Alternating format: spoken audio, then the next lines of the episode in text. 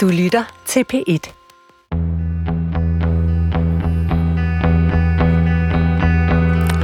Hvorfor kastrere et vildt bæst, der bare gerne vil være frit?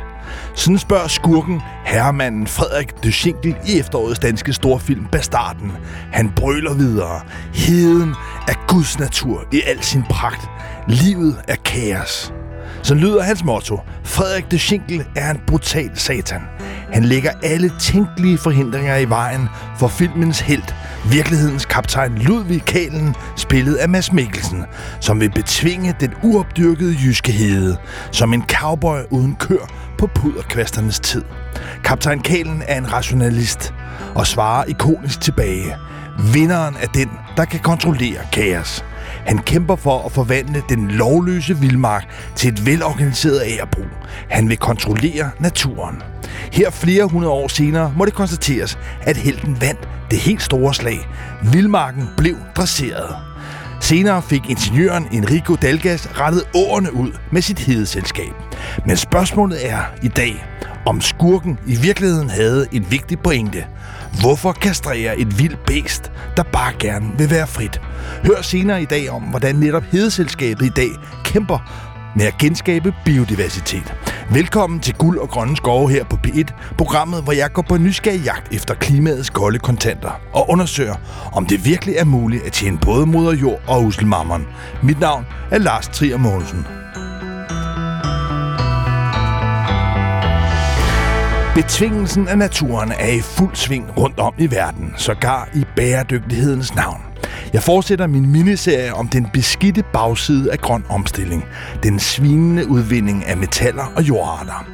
Tidligere er jeg dykket ned i lithium og kobolt, som især er vigtige for batterier. Og i dag er turen kommet til en af de såkaldte sjældne jordartsmetaller, nemlig neodym, som er vigtig, hvis der skal opstilles en masse vindkraft. Det er ganske enkelt uomgængeligt at skulle skaffe mere af alle disse dyrebare råstoffer, hvis det skal lykkes at afkoble de fossile brændsler. Men dilemmaet er benhårdt, for udvindingen er og bliver et værre svineri.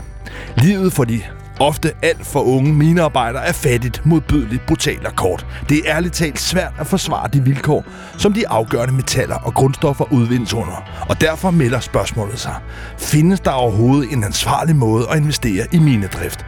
Hør Nordeas førende ekspert lidt senere i dag, han giver et kontantbud. For tåler virkeligheden dybt nede i minerne overhovedet at se dagens lys?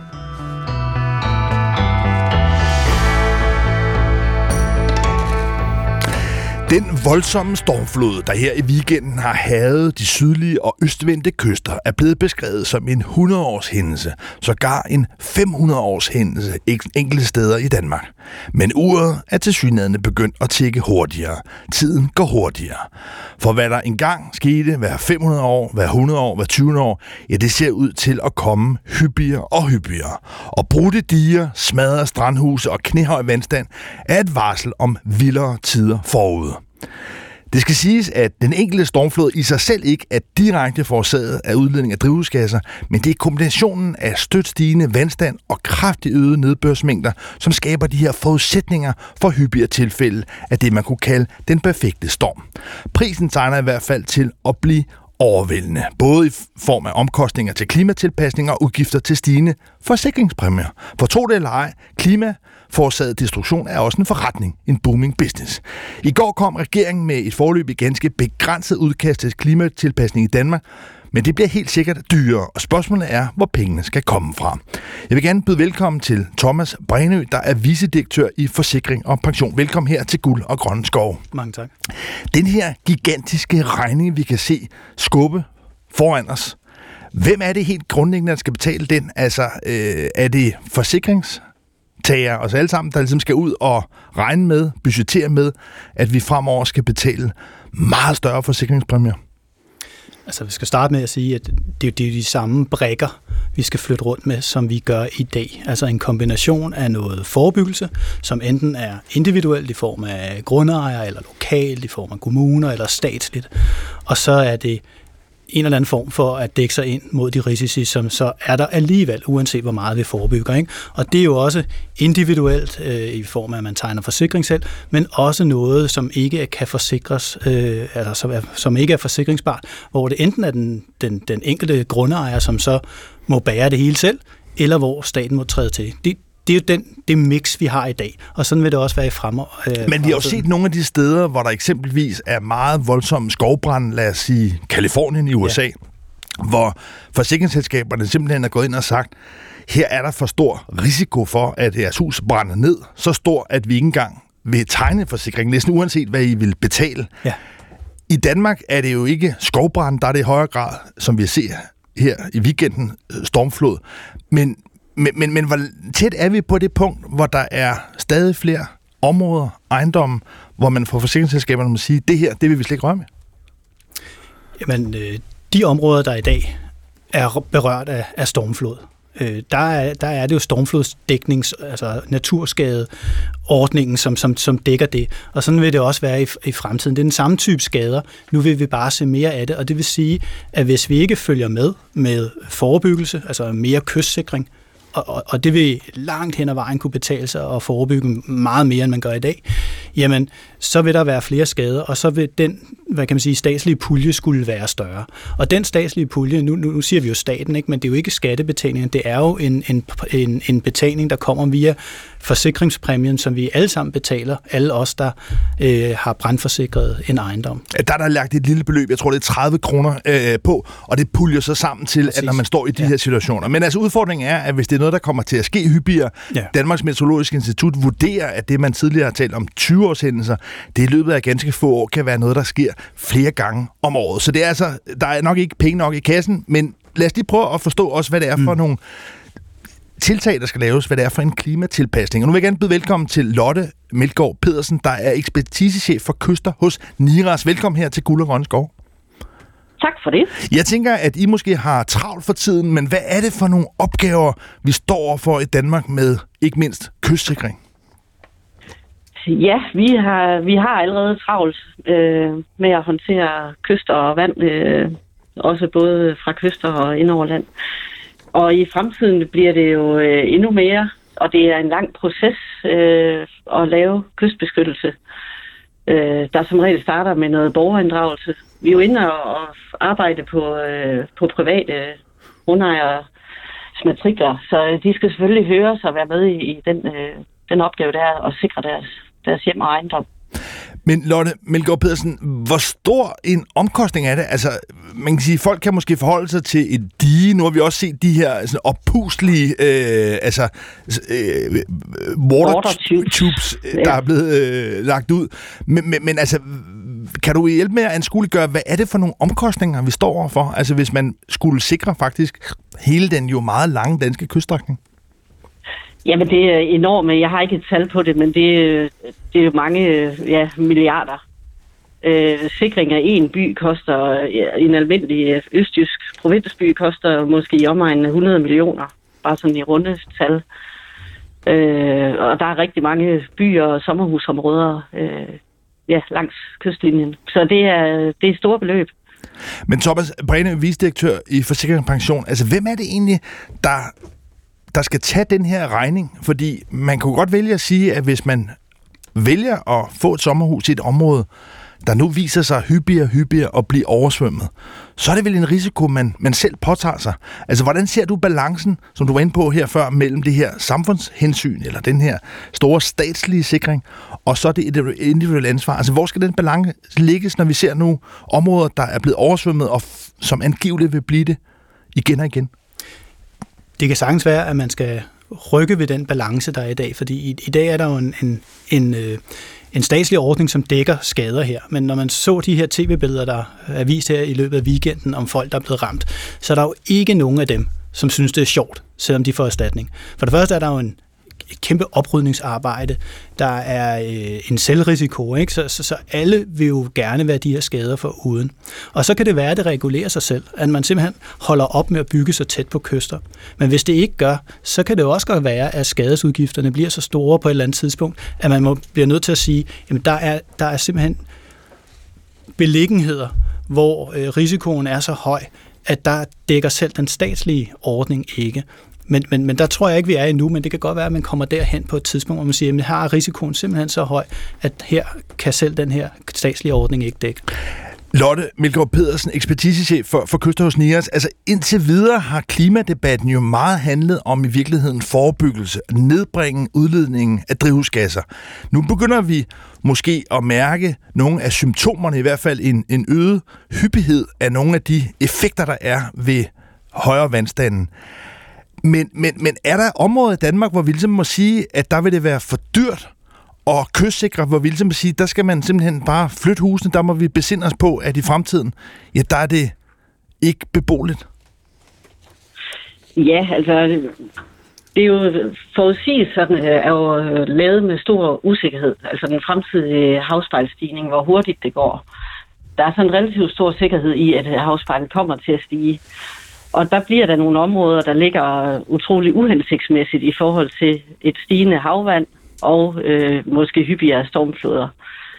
Øh, og der bliver nogle svære beslutninger. Det er der ingen tvivl om, at der er nogen, der måske skal tænke over, om det er hensigtsmæssigt at bo et sted, der ligger i, i kode en halv, eller en, eller halvanden måske. Men Lotte Melgaard Pedersen, øh. jeg tænker, at hvis man nu ejer et hus der, så tænker man jo nok, at det er meget hensigtsmæssigt at blive ved med at have det hus. Men, men er vi i en situation, hvor man ligesom vil sige, at hvis man skulle ud og lave omkostningerne til kystsikring, til ligesom at lave en, en, en måde at håndtere de her øh, mere hyppige ekstreme vejrfænomener, så vil det samfundsmæssigt simpelthen være for dyrt. Altså, hvordan, hvordan ser du den konflikt ligesom løst? Jeg, du nævnte borgerinddragelse, men jeg har svært ved at se, hvordan folk, der ejer huse i de her udsatte områder, at de bare skulle opgive dem.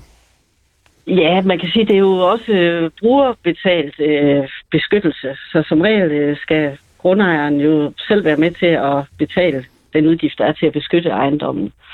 Og hvis det ligesom bliver for dyrt, så er der jo et incitament til at vurderer, at det vil man ikke, og så kan man jo lave husene lidt mere hensigtsmæssige, så de er på pæle, eller at øh, underste etage, den faktisk godt kan tåle at blive våd.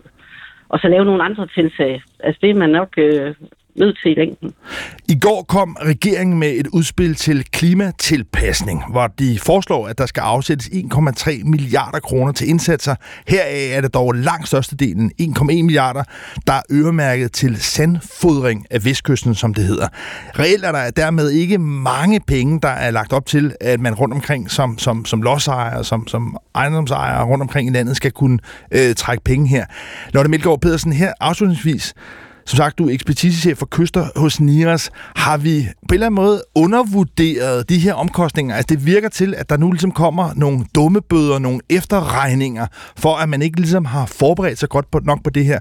Har effekterne, symptomerne af klimaforandringerne været underprioriteret i debatten? Det ved jeg ikke. Man har været i gang i mange år. Der er jo lavet mange gode projekter, og der er også mange projekter, der ligger øh, egentlig og venter lidt. Så jeg synes egentlig, man har været i gang i mange år, men det er klart, der, der er meget at, at se til. Der er meget, der skal gøres. Øh, men der er i hvert fald, og, og jeg tænker i hvert fald, at øh, for Niers, der må der være øh, meget godt gang i, i forretningen. Der må på en eller anden måde være en, en booming business her. Jamen, der er meget at lave, og det er jo vi vil jo gerne lave nogle helhedsløsninger, i stedet for det, man måske kunne kalde lappeløsninger, der, der sådan øh, løser nogle små problemer. Men det er jo øh, lidt sjovere at lave nogle helhedsplaner, der dækker nogle større områder og indtænker gør det lidt smartere med øh, nogle gode løsninger. Lotte Melgaard Pedersen, du skal have tak, for du var med her i Guld og Grønne Skove. Og her med mig i studiet har jeg fortsat Thomas Brenø, der er vicedirektør i Forsikring og Pension. Lad mig lige prøve at spørge dig sådan rent forretningsmæssigt de nye, sådan mere kaotiske omstændigheder, der er her, er det egentlig noget, der er en god forretning? Altså, det er jo klart, at folk skal betale mere, så der er jo større omsætning, men, men det er også forbundet med meget, meget stor usikkerhed. Er hele den her klimatilpasning, er det noget, man i forsikringsbranchen ser som en spændende forretningsmulighed? Altså, forsikringsbranchen følger jo med de vilkår, der er i samfundet. Ikke? Og når der kommer nogle, nogle klimaforandringer og nye øh, typer skader, eller det her, det er jo så gamle typer skader, men flere af dem, ja, så følger forretningen selvfølgelig med. Men, men det, der er, er bedst for forretningen, det er, hvis der er noget, noget, noget sikkerhed. Altså hvis man kan se, hvad risikoen er. Og, og der mangler vi faktisk lidt, lidt, lidt politisk handling i forhold til, hvad er det, vi kan forvente i forhold til forebyggelse. Og, og der er et øh, super godt udspil i går fra regeringen, men jeg bider også mærke i, at den hedder klimahandlingsplan nummer et. Der mangler en hel masse i forhold til forebyggelse af skader, øh, der sker efter skybrud for eksempel. Så, så når, når vi har en bedre idé om, hvad kan man forvente at der vil være af klimatilpasning og forebyggelse af skader, så vil man derfra bedre kunne indrette sådan forsikringsmarkedet. og så vil den enkelte øh, husejer og grundejer jo også bedre kunne øh, indstille sig på, hvad skal jeg sørge for selv, hvad kan jeg få hjælp til fra forsikringen, og hvad er, øh, hvilke forebyggelsestiltag kommer der så fra Jeg synes i hvert fald, det lyder som et godt tegn, hvis nogle af de dygtige statistikere, de aktuarer, der arbejder i forsikringsbranchen, de også nu begynder at kaste sig over klimamodeller og kan man sige, bidrager til, at vi forstår i virkeligheden, hvad det er for nogle omkostninger, vi måske skubber foran os. Thomas Brene, visdirektør i Forsikring og Pension, du skal have tak, fordi du kom her i Guld og Grønne Skov. Selv tak.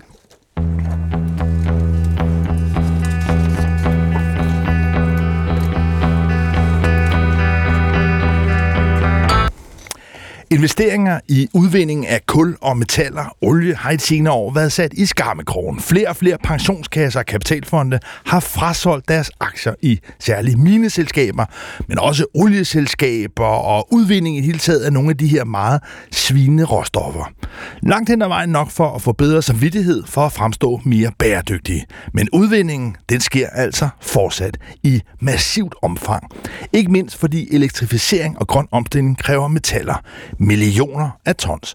På min rundtur ned i råstoffernes beskidte underverden er jeg efter stop ved lithium og kobolt, som især bruges til batterier, nu også kommet til det såkaldte sjældne jordarter, nemlig neodym. Og lad os lige først høre lektor i geologi på Københavns Universitet, Christoffer Silas, forklare, hvad neodym er for en størrelse.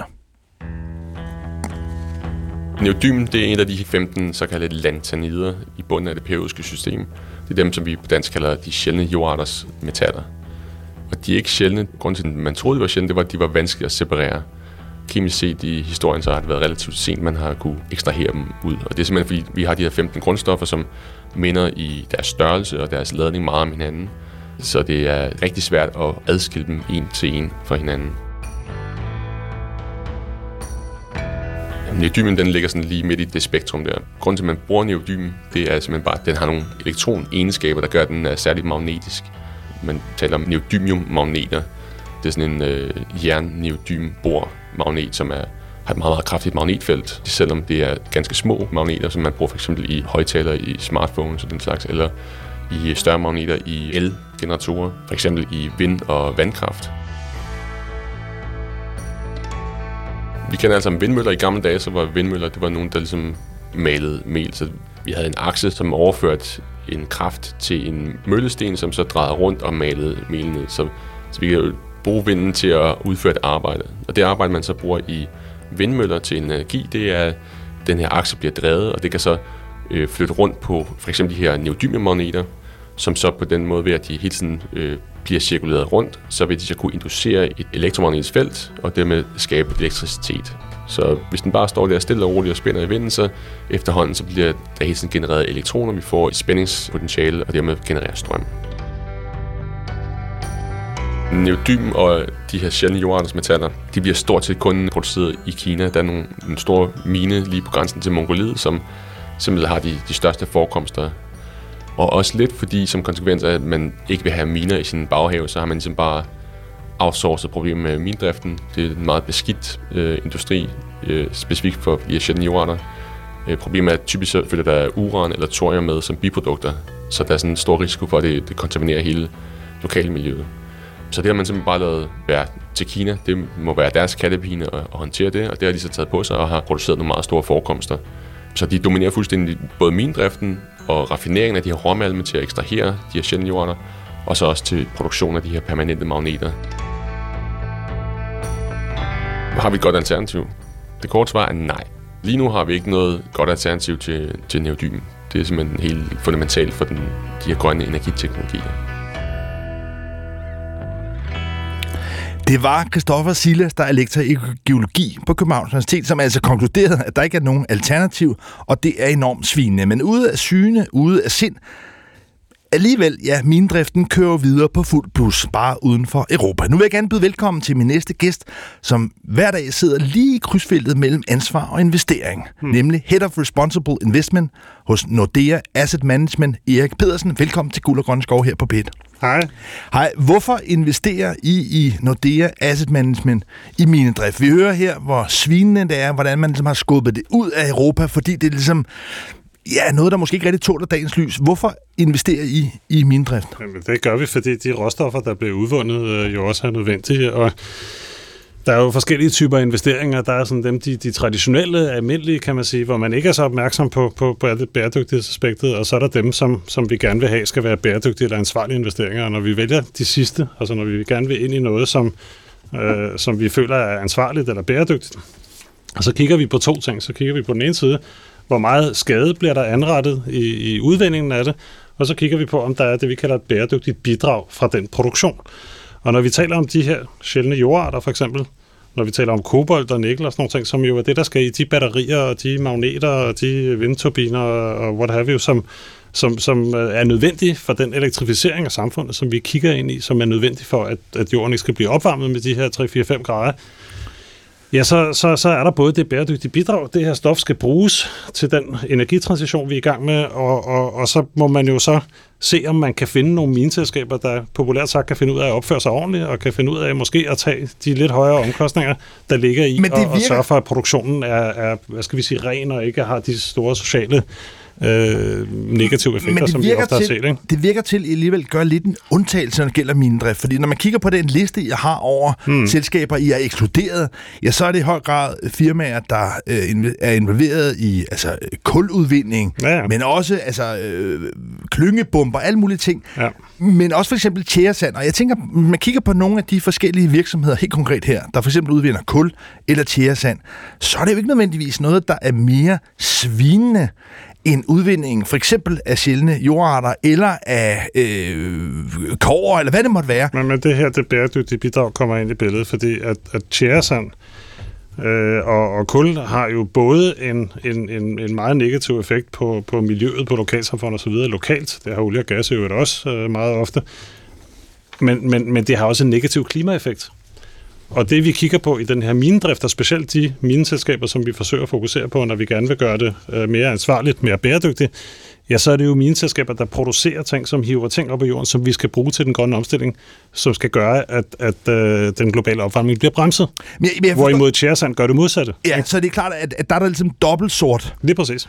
Og her har vi så en kategori med minedrift, hvor det er sort og grønt.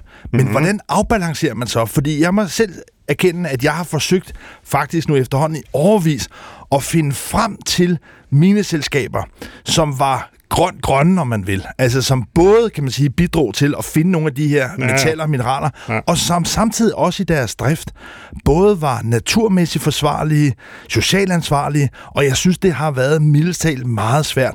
Hvordan er I hos Nordea Asset Management i stand til ligesom, at identificere nogle af de mindst brødende kar, vil jeg sige, nogle af de mindst slemme minedrifter? Ja, vi, vi prøver jo at finde dem, som har færrest kontroverser, og som, som øh, bruger flest penge på miljøoprettelse og sikkerhed, og på at sørge for, at de tailings, som det hedder, altså de ting, der løber ud af minerne, når man, man skyller de her materialer igennem, øh, ikke løber ud i naturen osv. Så, så, så, så der, der er en sortering, og det er ikke ret mange, men man kan finde nogen, jeg synes, det var interessant, det vi hørte før om, om, om neodymium der. Altså, der er jo en, en mini USA i Kalifornien, som, som uh, Mountain Pass, som, som producerer jeg tror, det er næsten 20 procent øh, af produktionen i verden i dag, som, som blev lagt stille i en periode, fordi at de blev udkonkurreret af Kina kommercielt, og, og fordi at man ikke ville have uh, den her type udvinding. Den, den er så åbnet op igen og producerer nu næsten 20 procent af verdens produktion af, af sjældne jordarter. Og der kommer til at ske mere. Der kommer også til at ske noget i Sverige, hvis vi breder os lidt ud øh, i, i metaller, så, så øh, lithium øh, er jo noget, man skal udvinde, både det, der taler om på Grønland, det, der taler om i Portugal. Og alle de steder, der er der miljøhensyn at tage. Der er hensyn til, til folk, som bor de steder, og, og, og det kan være øh, især øh, sådan oprindelige øh, folkeslag, altså som samerne i Nordsverige og sådan noget, så, men det, så, kan så det skal være, man balancere. Men det kan også være noget så, altså kan man sige, jorden var med at sige, som, som skåning. Jeg har selv her i programmet fortalt om, at det hus, jeg kommer i i Østskåne, hmm. der var der planer fra et øh, australsk-kanadisk konsortium om at ville udvinde vanadium, øh, som også er sådan et sjældent øh, jordartsmetal. Ja. Det projekt er, er skrottet. Øh, jeg var selv en af dem, hvor jeg kunne mærke, at den her ikke i min baghave reaktion, vrede på en eller anden måde blev aktiveret, og jeg tænkte, det var en forfærdelig tanke at skralde hele det her skovområde væk. Så jeg kan bare mærke, at selvom jeg godt forstår dilemmaet, så har jeg det selv i mig, at, at det er ikke noget svineri, vi skal have her. Altså, Erik Pedersen, hvordan forestiller du dig, at man i Portugal, i Europa, for den sags skyld i Grønland, skulle tillade den her form for udvinding, for den er jo virkelig svinende. Men jeg kan sagtens sætte mig ind i øh, og, og forstå og også have sympati for, for at, at, at nogen ikke vil have det, og specielt hvis det er igen øh, oprindelige folkeslag, som har været udsat for mange urimeligheder i tidens løb, og så nu skal de så udsættes for en mere. Men det er også et spørgsmål om, at den her levevis, som man gerne vil bevare, og, og, og der må jeg sige, der synes jeg, at nogle sommerhusejere i Skåne, det, dem har jeg måske lidt mindre ondt af.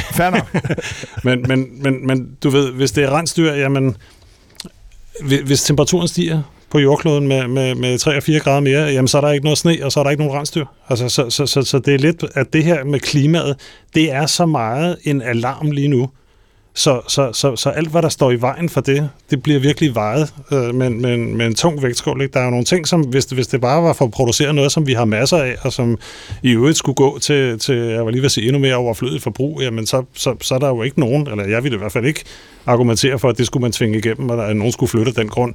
Men, men når det er nogle stoffer, som, som virkelig er øh, i mangel, og som skal bruges til, til, til de her meget, meget essentielle formål, så, så, så, så, så tipper balancen simpelthen. Ikke? Ja, og et af de grundlæggende problemer er jo, at fordi det har været meget svinende udvinding, som folk ikke har ønsket at have, hverken i mm. af deres sommerhus eller andre steder, ja, så er det blevet rykket væk i høj grad til, til Afrika og til Kina. Rigtigt.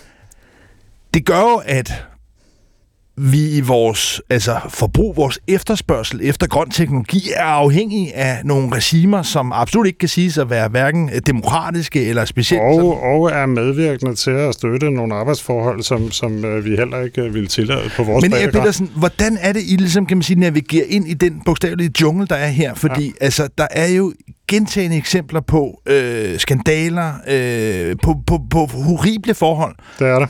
Og i, i forhold til, øh, der, der kan jeg tage fat i kobolt, ikke? Som, som, som vi har været meget øh, efter, fordi det jo er så vigtigt en, en, en bestanddel i de her bilbatterier, for eksempel, øh, som, som man bruger til elbiler. Øh, der, der er sponsoreret vi en undersøgelse fra en NGO, øh, der hedder RAID, som, som faktisk tog ned midt i corona og alting til, til den demokratiske republik Kongo, og kiggede på nogle af de her store miner, der er der. Fordi der har været sådan en, næsten en skrøne om, at det var de små, øh, sådan øh, uafhængige, vilde miner, hvor folk lå og rode i en eller anden flod, at det var dem, der var dårlige, men at de organiserede miner var gode. Øh, og, og det var, vi havde vi fået flere og flere indikationer på, at det var de faktisk ikke. Arbejdsforholdene der var næsten lige så dårlige. Der var en masse løsarbejdere, som ikke øh, fik de rettigheder, de skulle have osv. Så, så vi fik Raid til at tage ned og lave den her rapport. Og på basis af den, så har vi så snakket både med de mineselskaber, man kan komme i kontakt med, nemlig dem, som, som er børsnoteret, og som, som, som vi har en eller anden andel i gennem nogle af vores investeringer, øh, og, og for de mineselskaber, øh, som man ikke kan komme i kontakt med, som måske er statsejet, øh, ja, der er det jo kunderne, vi taler med. Ikke? Så vi har fat i stort set alle de store bilproducenter, som, som producerer elbiler i dag, og sagt, hvor får I jeres kobolt fra? Kan, kan I redegøre for det? Har I snakket med, med jeres leverandører? Har I sørget for, at der er nogle ordentlige arbejdsforhold? Har I styr på jeres værdikæde, og det er jo noget, der ja, Peter, er centralt ja, for den måde, vi investerer Lad os lige på, prøve i virkeligheden at klippe den her ansvarskæde en lille bit smule op, fordi det er klart, at den letteste løsning er, som jeg selv har gjort, det er ligesom bare at kaste hele frem og tænke, jeg kan simpelthen ikke finde de investeringer inden for min drift, som jeg ligesom kan stå indenfor, og derfor mm. har jeg mhm. droppet det, velvidende, at hvis vi skal lykkes med elektrificering, med grøn omstilling, ja. så er der brug for de her. Så jeg er helt med på, at nogen bliver nødt til at gå ind ligesom og få fundet de rigtige selskaber, der har potentialet til at omstille sig. Men, men der siger du så, at en måde er det, man kan kalde aktiv ejerskab, altså gå ind og eje selskabet og præge direktionen, altså gennem i virkeligheden ejerskabet. Men jeg hører dig også sige, at det kan være en bøvlet vej, og i virkeligheden det er så at tage dem, der bruger de her metaller. Ja, ja, for det, Er, er det, det er i virkeligheden der, hvor, hvor du har det stærkeste greb, den største mulighed for styring? Det har jeg, lige præcis i tilfældet Kongo og Kobolt, der har jeg, fordi nogle af de miner, som er de største miner, som, som er der, som udvinder det her kobolt, er nogen, som, som er ejet af enten af, af staten i Kongo selv, eller af andre stater, som ligesom er gået ind, og dem, dem, dem, dem kan du ikke uh, engage med, som vi kalder det.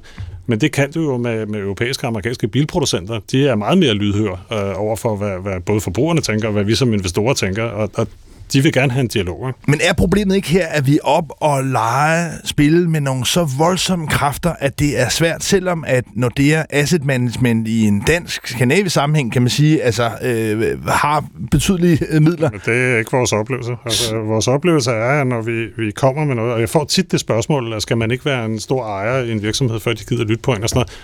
Det vi oplever, det er, at man skal komme med noget, som de forstår er vigtigt. Og man skal komme med nogle løsningsforslag og nogle idéer og noget måske best practice, som man kalder det for andre dele af branchen. Hvad kan man gøre? Hvordan kan man gøre i stedet for? Hvad skal vi være opmærksom på? Men hvordan kan I finde frem til det? Altså, hvordan kan I finde best practice, hvis I allerede har valgt at investere i de virksomheder, I vurderer til at være de bedste på markedet? Hvad kan I så lære dem? Ja, vi kan, de, de bedste kan vi øh, ikke lære så meget, stadig lidt, fordi selv uh, inden, altså i minebranchen, det, der er jo ikke noget, der er perfekt, uh, og, og, og- og det er hele tiden en kamp med omkostninger på den ene side og afkast mod uh, det, der skal til ligesom for at sørge for, at det, det bliver gjort på en rimelig måde. Ikke? Så det, det, er jo, det er jo et dilemma, som, som de her virksomheder, nogle er mere oplyste og, og uh, har bedre styr på det, og, og, og måske mere...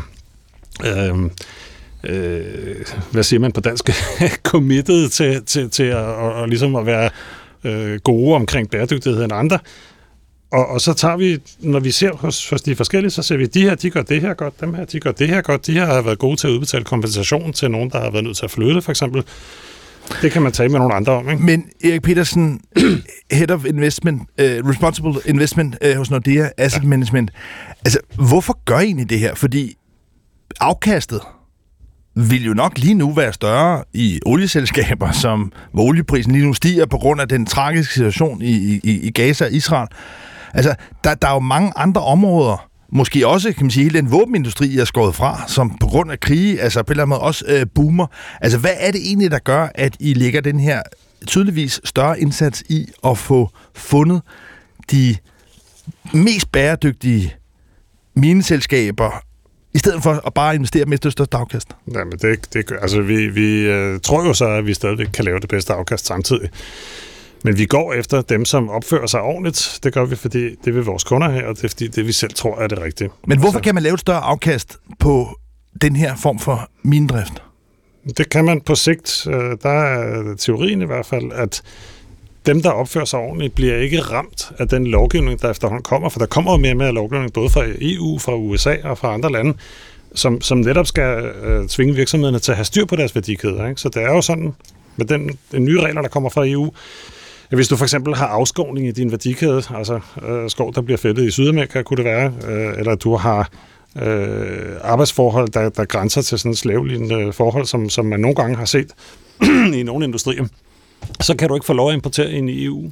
Så de virksomheder, der ikke har styr på deres værdikæde, som ikke ved, hvor kommer mine råvarer fra, hvor, hvor kommer de her komponenter fra, som jeg putter i mine batterier, hvis det er bilfabrikkerne, de render jo ind i nogle problemer med at kunne sælge deres biler i de markeder, som faktisk er vigtige for dem. Så, så, så, så der er en sammenhæng. Ja, Langt hen ad vejen er der en sammenhæng imellem, hvad der på lang sigt giver det bedste afkast, og, og, og, og det at opføre sig ordentligt, kan man sige. Så bare for at tage det konkret i forhold til den her ansvarskæde. Nu står vi helt ude ved slutburen, der skal købe en ny elbil. Ja. Og hvis man forestiller sig, at man der ønsker at træffe et ansvarligt valg, man ikke kun ønsker en elbil, men man også ønsker en elbil, der er produceret under ansvarlige og oplyste forhold. Mm. Så bare lige for at forstå regnestykket her, så er din investeringsidé i virkeligheden, at der vil man måske gerne betale, lad os bare sige, 100 kroner eller 1000 kroner mere for det batteri, der er i den bil, hvis det vel at mærke kan dokumenteres, at det er produceret ansvarligt. Det... Og det er, der, det er der gevinsten så kommer Det er ind. helt klart, at der er, en større, at der er en stor del af forbrugerne, som har det på den måde. Jo specielt dem, der køber elbiler, vil typisk også, der vil være et overlap med nogen, som, som kærer sig om miljøet og,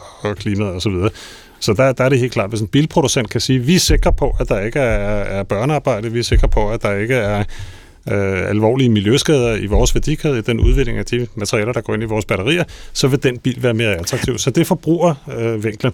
Men der er også lovgivningsvinklen, som jeg sagde før. Ikke? Altså der, der, der er jo en masse krav, som kommer fra forbrugerne, men der er en masse krav, der kommer også fra, fra vores politikere, som jo kan se, at de her ting, at vi er nødt til at sætte en stopper for afskovning, vi er nødt til at sætte en stopper for, for uhemmet mindrift, vi er nødt til at sætte en stopper for, for klimaforandringer.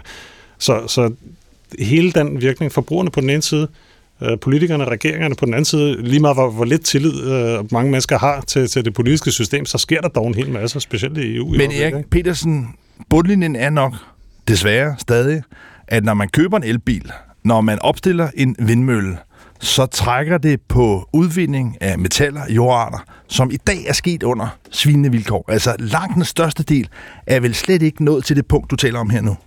Nej, det, det, det kan du godt sige. At der, der er meget at rette op på endnu og meget at gøre, og man, man må forsøge at tvinge det i den retning, man kan. Og jeg tror, at øh, specielt med, med, med de her miner i Kina for eksempel, som, som jo den største mine ligger i Kina, som blev nævnt før i Mongoliet, Altså, Øh, Kina har jo selv lagt begrænsninger på eksporten af deres øh, jordarter, fordi de selv vil bruge dem, og, og, og der er også lande, altså igen Europa og Nordamerika, som har sagt, at vi skal gøre os uafhængige af det her, og som prøver at finde nogle andre kilder. Det er der, du løber ind i de dilemmaer, vi talte om før, med at så er der nogle sommerhusejere, eller i værste fald øh, nogle, nogle oprindelige folkslag i Nordsverige, som, som altså må flytte sig en lille smule for, at det kan lade sig gøre. Ikke? Erik Petersen, Head of Responsible Investment ved Nordea Asset Management. Tak fordi du kom her i Guld og. Ja, tak.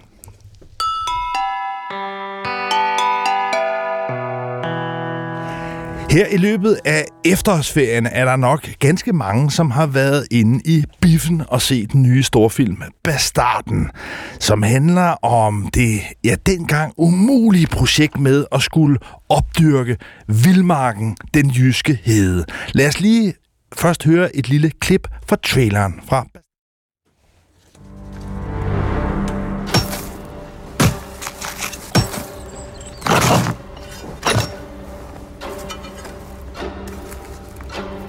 Ludvig Kalen, velkommen til Halgås. Du vil forsøge at dyrke heden. Jeg vil bygge kongens første koloni derude. Det är fantastiskt det du är igång med. Jag får redan en känsla av liv här ute. Heden er Guds natur i al sin pragt. Hvorfor kastrere et vildt bæst, der bare gerne vil være frit? Men har Gud netop ikke sat mennesket på jorden for at skabe civilisation? Gud er kaos. Livet er kaos. Nej, krig er kaos. Men vinderen er den, som kan finde ud af at kontrollere kaos. Her hørte vi skurken herremanden Frederik de Schinkel, spillet af Simon Bennebjerg, og helten kaptajn Ludvig Kalen, spillet af Mads Mikkelsen, fra den biografaktuelle film Bastarden, instrueret af Nikolaj Axel og skrevet sammen med Anders Thomas Jensen. En højdramatisk fortælling om en pioners stedige kamp for at betvinge den jyske vildmark ude på den lovløse hede midt i Jylland. Fortroppen til det senere hedeselskabet. I dag synes verden dog at være vendt rundt på hovedet. I dag er udfordringen nok ikke længere at tvinge den vilde natur i knæ, rette åerne ud i kanaler eller dræbe dyrelivet. Men derimod, stik modsat, at få artsmangfoldigheden tilbage, genskabe biodiversitet. Og jeg vil gerne byde vel- velkommen nu til Mads Flinterup, der er klima- og biodiversitetschef i netop Hedeselskabet. Velkommen til. Tak skal du have. Det er vel på en eller anden måde den omvendte verden i dag, altså når man går tilbage til den første fase af hedeselskabet, som jo netop handlede om ligesom at tæmme naturen. Og du nu i dag kæmper for at få biodiversitet tilbage, artsmangfoldighed, så er vi vel på en eller anden måde vendt på hovedet. Det kan du sagtens sige, men vores behov er også vendt på hovedet. Da Ludvig Kalen gik i krig på øh, alheden, så var det jo fordi de nederste behov i Maslows behovspyramide, varme, ly, mad, var på dagsordenen. Nu er vi et andet sted som samfund, øh, og det er vi også som hedeselskab. Hvad gør hedeselskabet i dag for at skabe, eller skulle man snart sige, genskabe biodiversiteten? Det er et mega bredt spørgsmål. det er en af vores tre øh, strategiske fokuspunkter, det er at øge biodiversiteten. Og det, der gør hedeselskabet helt unikt, det er, at vi som forening med over 150 år på banen er en stor lodsejer. Det vil sige, at vi arbejder aktivt på egen jord med at øge biodiversiteten. Vi startede egentlig der, hvor enhver virksomhed kan gøre det, på vores græsplæne ude på vores hovedkontor, hvor vi har lavet en biodiversitetsbank. Og det kan man sagtens som biodiversitetsaffinationato rynke på næsen af. Men det faktisk viser at have været et fantastisk læringsrum for os som medarbejdere og som, som virksomhed og forening og se, hvordan tingene udfolder sig. Men lad, lad os bare tage det først, og det, jeg er med på, at, at det, det kan man godt øh, rynke på næsen af og sige, det er nok ikke det, der ligesom altså, ændrer balancen mellem øh, natur og industri og udnyttelse, overudnyttelse af natur. Men lad os lige prøve at forstå, hvad var det så, I gjorde?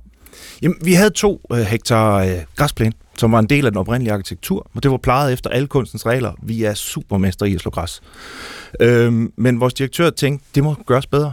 Og vi satte simpelthen vores øh, kolleger fri til at bruge deres faglighed inden for anlægsgardneri til at lave alle mulige mærkelige ting. Så der er lavet regnvandsbassiner, der er sået øh, forskellige blomsterblandinger, alle mulige mærkelige ting, som ligesom bryder med græsplænen. Og det jeg så har fået proppet ned oven i det, det er som at sige, nu ser det godt ud på en anden måde, men nu skal vi også have dokumenteret, at der så faktisk er noget liv derude. Så vi render rundt og dokumenterer insekter ved at tage billeder af dem. Vi render rundt og, hvad hedder det, snakker om, hvad er det, vi oplever derude. Og lige pludselig så er ærehumlen og øh, Nellens takvind som fotos rykker ind i kantinen, fordi nu kan vi så snakke om, at ærehumlen er en indikator for biodiversiteten i Viborg Kommune, og Nellens takvinge er, er hvad hedder det, nationalsomfugl og sådan ting. Så det har givet en samtale starter, og det er det, vi har rigtig meget behov for. Det er et fælles sprog og en fælles forståelse af, hvad biodiversitetskrisen egentlig er for en. I de senere år har der jo været meget fokus på klima. Og heldigvis er det lykkedes jo meget tidligt i virkeligheden at få sådan en fælles mål, en fælles standard for, hvordan man ligesom måler klimapåvirkningen det er CO2 og det, der kaldes CO2-ekvivalenter, altså også blandt andet metan, som er en meget mere potent drivhusgas. Men der har man som udviklet nogle meget standardiserede mål for, hvordan man nedbringer udledning af drivhusgasser. Hvordan er status i forhold til biodiversitet? Det er mega svært, fordi vi netop ikke har den her universal enhed. Altså, hvor mange kilo rødlistede insekter skal der til for at kompensere for nyanlæg af et nyt hus og sådan nogle ting. Altså, der er ikke nogen nem vej her. Så det er mega svært at få proppet ind i et regneark, og det gør beslutningstager rimelig sådan rådvild, hvad fanden skal de gøre. Det vi har gjort, det er at sætte nogle mål op for at finde ud af baseline, altså hvad er udgangspunktet for vores påvirkning i vores skove, og så har vi sat nogle udviklingsmål, vi vil nå, og vi sat nogle punkter op for, hvordan vi så vil måle på det. Og det vi, altså det vi er forpligtet til som virksomhed, og formentlig som den eneste i Danmark, det er jo at komme til at rapportere på biodiversitet i forhold til EU's øh, CSRD-direktiv. Det er jo egentlig frivilligt for alle virksomheder nu, fordi det er så fluffigt. Men... Og det, der skal siges, det er, at i virkeligheden allerede her fra årsskiftet, der vil store virksomheder være pålagt at skulle rapportere om deres bæredygtighed på, jeg tror, det er 1100 forskellige øh, parametre. Ja. Det er først tilbage, eller helt fremme i, i 2025, at selve regnskabet skal aflægges, men det er altså, regnskabsåret begynder allerede her 1. januar 2024. Det er en enormt kompliceret, og jeg skal nok dykke dybere ned i det, også her i guld og grønne skove. Men der er det altså, I står i en situation, hvor I nu begynder i virkeligheden at skulle sætte tal på. I skal kunne rapportere om, hvordan I arbejder med biodiversitet. Ja, og jeg tror, vi er den eneste virksomhed, danske virksomhed, der kommer til at gøre det, fordi vi har det her enorme skovareal, vi selv ejer. Øh, og jeg har ikke nogen støtte mig op af, og hvis der er nogen, der lytter derude, så tag endelig fat i mig. øh, for vi har ikke den her enhed, men, men, men det vi arbejder med, det er simpelthen uh, transparens, inkludere forskellige stakeholder og videnspersoner i det, og så må vi lære undervejs. Altså fordi hvis vi støtter op af internationale rammeværktøjer og sådan noget, så ender vi stadigvæk ud af den der silver bullet, som kan erstatte CO2-ekvivalenten. Den findes ikke. Mads Flinderup, klima- og biodiversitetschef i Hedselskabet. Man tænker alligevel, jeg tænker i hvert fald, at der må være mange andre lande, man kunne lære noget af. Fordi når man måler vild natur på tværs af Europa, så ligger Danmark helt i bund. Der er nogle enkelte områder, jeg vil sige nogle parkeringspladser i Belgien, hvor det står værre til, men Danmark som område er goldt. Der er ildsvind. Det står virkelig, virkelig slemt til. Hvorfor er vi egentlig nået dertil? Øhm, altså, vi er jo nået dertil, fordi at vi som organisation, og vi som samfund, altså ikke hedselskabet, men samfundet i det hele taget, har været enormt effektive til at opfylde vores basale behov for, øh, i Maslows behovspyramide. Vi har jo simpelthen gjort det her land dyrkbart fra kyst til kyst. Og det vil sige, at vi har ensrettet landskabet, vi har fjernet al variation. Og, vi dyrker... og det har hedeselskabet vel? Det har vi om nogen et ansvar for, ja. det må vi sige. Men det er også på ryggen af kanslergade for, for livet og, og velfærdssamfundets etablering. Fordi det var det, der gav mening på det tidspunkt. Og det er jo det, vi arbejder med, det er at blive ved med at holde os relevant i samfundskontekst. Og nu er det altså klimadagsordenen, nu er det biodiversitetsdagsordenen, der er fokus på. Men i virkeligheden, når man tænker tilbage nu i forhold til de udfordringer, vi står med for at skulle skabe, genskabe fri natur, biodiversitet, gik man så for hårdt til den i hedselskabets altså yngre dage? Ja, så mål, med nutidens målstok, så ja. Øh, men med datidens målstok, nej. Altså det vi gjorde var jo statsfinansieret. Det var jo et ønske om at øge beskæftigelsen. Det var at øge, vores produktivitet, fordi vores landbrugsproduktion var den eksportvarer, vi havde. Men vi har jo nyttiggjort landskabet langt ud over det, der er rimeligt. Øhm, og det ser vi jo også nu, at en del af de jord kan jo ikke rentabelt omsættes til landbrugsdrift, men så er de simpelthen solgt til sommerhusgrunden, og nu ligger de sommerhusgrunden under kode 0, og nu bliver de så oversvømmet under, hvad hedder det, ekstremværshændelser og sådan nogle ting. Altså, vi har jo som mennesker fået styr på kaos. Øhm, og det har altså en pris, vi betaler nu, og den skal vi spole tilbage på en eller anden måde. Jeg har svært ved at se, at der skulle være politisk vilje til at investere de fornødne summer og lave de fornødne regler til, at vi ser en genopblomstring af dansk natur. Forløbig har regeringen spillet ud med nogle hensigtserklæringer, nogle mindre øh, projekter. Miljøminister Magnus Heunicke har sådan set erkendt, at han ikke regner med, at Danmark kan nå i mål med de løfter, vi har givet i forhold til fri natur. Hvor skal handlekraften komme fra? Jeg har svært ved at se, i hvert fald kommer fra det politiske. Tror du, Mads Flinterup, at politikerne lige pludselig vil vågne op en dag og omprioritere, og natur kommer øverst? Nej, det tror jeg simpelthen ikke på. Øh, og det er fordi natur tager lang tid, og politikere tænker i fireårige cykler. Øh, og de har jo også andre opgaver, jeg selv personligt synes, der vil være vigtige, sundhedsvæsen og velfærds. Til gengæld så har vi et behov for at gøre noget her, men... Øh, Hvem skal så gøre det? Det skal den private sektor. Det er jo også ude i den private sektor, der har det her enormt forbrug af ressourcer, naturressourcer, og som jo er World Overshoot Day og planetære grænser osv. Men er der en forretning i det her? Fordi jeg kan sagtens se for mig, at der kan være virksomheder, der sådan filantropisk, altså sådan i godgørenhed, vælger at gøre noget, fordi de har det bedre med det, for bedre samvittighed. Men hvor det måske lidt bliver markedsføringsafdelingen, der står for nogle af de initiativer. Altså, er der en reel forretning i det her?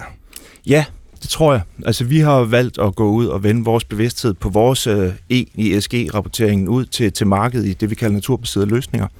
Og det er egentlig for at give private virksomheder, som er i samme situation som os, og skal rapportere på de her ting, som ønsker at gøre noget aktivt på, på, på deres environment impact og bruge naturen til løsninger af det. Altså, der er jo teknologiske løsninger i klimasammenhæng, men biodiversitetsting, de kan jo kun gøres uden vind. Øh, og der har vi sådan en gryende dialog med danske erhvervsliv og også internationale organisationer, som gerne vil investere på en eller anden måde noget, der kan do good for naturen.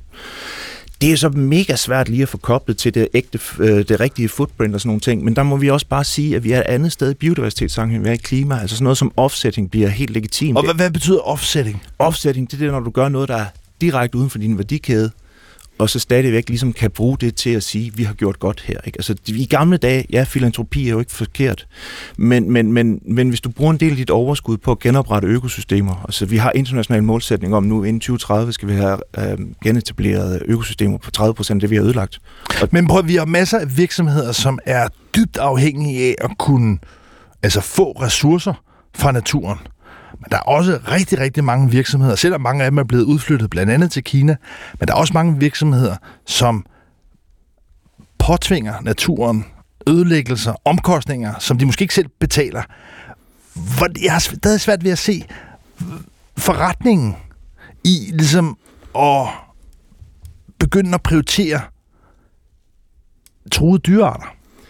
Yeah. Altså ikke fordi jeg, jeg, jeg, altså- jeg sympatiserer med det, ja. men, men nu, nu skal vi bare her i Guld og Grøn Skov ligesom holde fast i, at hvis der skal være en drivkraft, hvis de tunge kræfter skal i spil, så skal der også ligesom være i virkeligheden en opportunisme, en grådighed i virkeligheden, en vilje til at lave forretning, og den er svært ved at se. Altså markedet skal efterspørge det. Altså i træindustrien har vi jo mange år arbejdet med bæredygtighedscertificering, PFC og FSC-certificering. Og hvis forbrugerne rent faktisk efterspørger de her træprodukter, der er certificeret, som kommer med et mindre øh, impact på biodiversiteten, jamen så vil markedet jo drive den den vej.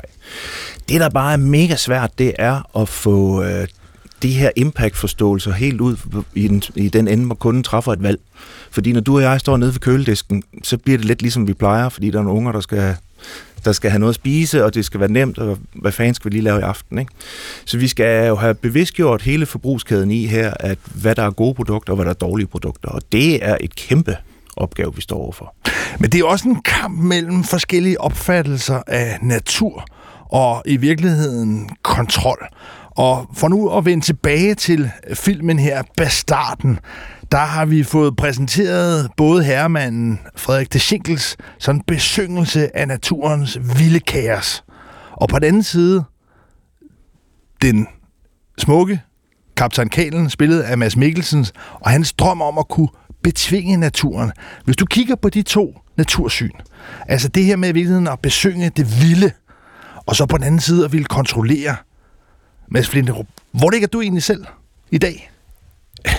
Det, det, det er jo et træls spørgsmål, mm, fordi at øh, Bastarden udstiller det jo fantastisk godt, hvordan vi skal sympatisere med Frankalen, der ligesom arbejder for fælles bedste og, og de basale behov, og så det Schenkel, som er et gemen røvhul, undskyld mit danske.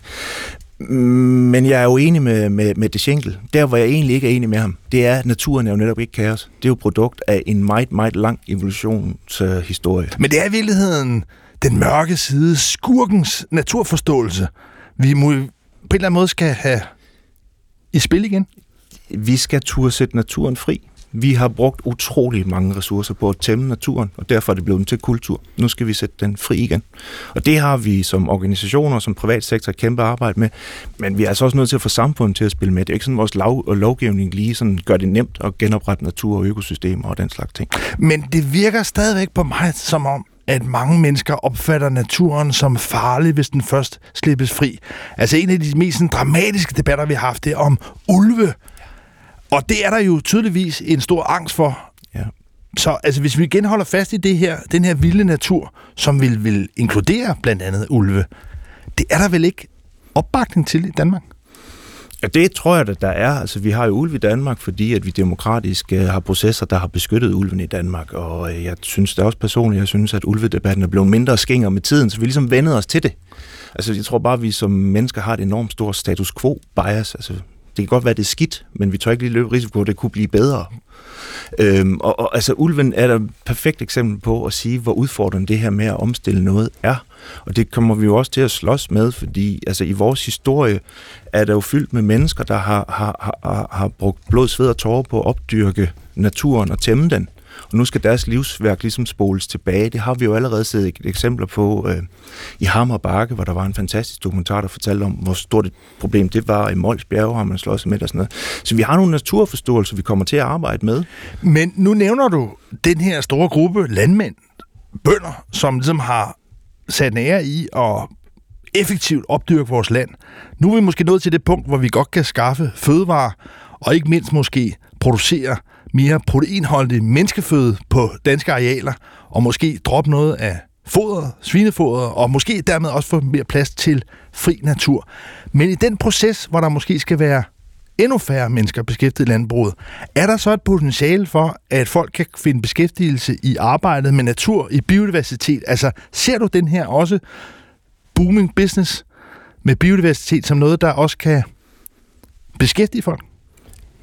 Jeg ved ikke, om det sådan bliver sådan den nye store øh, arbejdspladsgenerator, fordi meget af det med biodiversitet handler jo om at få naturen til at, at, at have plads til at udvikle sig selv og frit.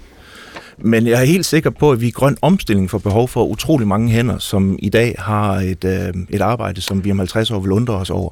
Mads Flinderup, klima- og biodiversitetschef i Hedeselskabet her. Helt kort til sidst. Bare lige sådan et øh, barometer i forhold til din optimisme, pessimisme. Om 10 år har vi reelt fået væsentligt mere fri natur i Danmark?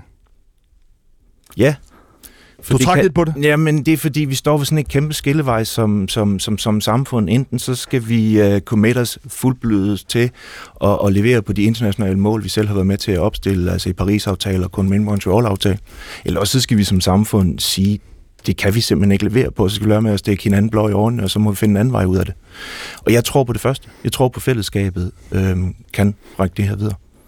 Mads Flinterup, tusind tak, fordi du kom her i Guld og Grønne Skov, som i dag har handlet om klimaudlæggelsernes nye økonomi, om forsikringer mod katastrofer og død og nye digebyggerier.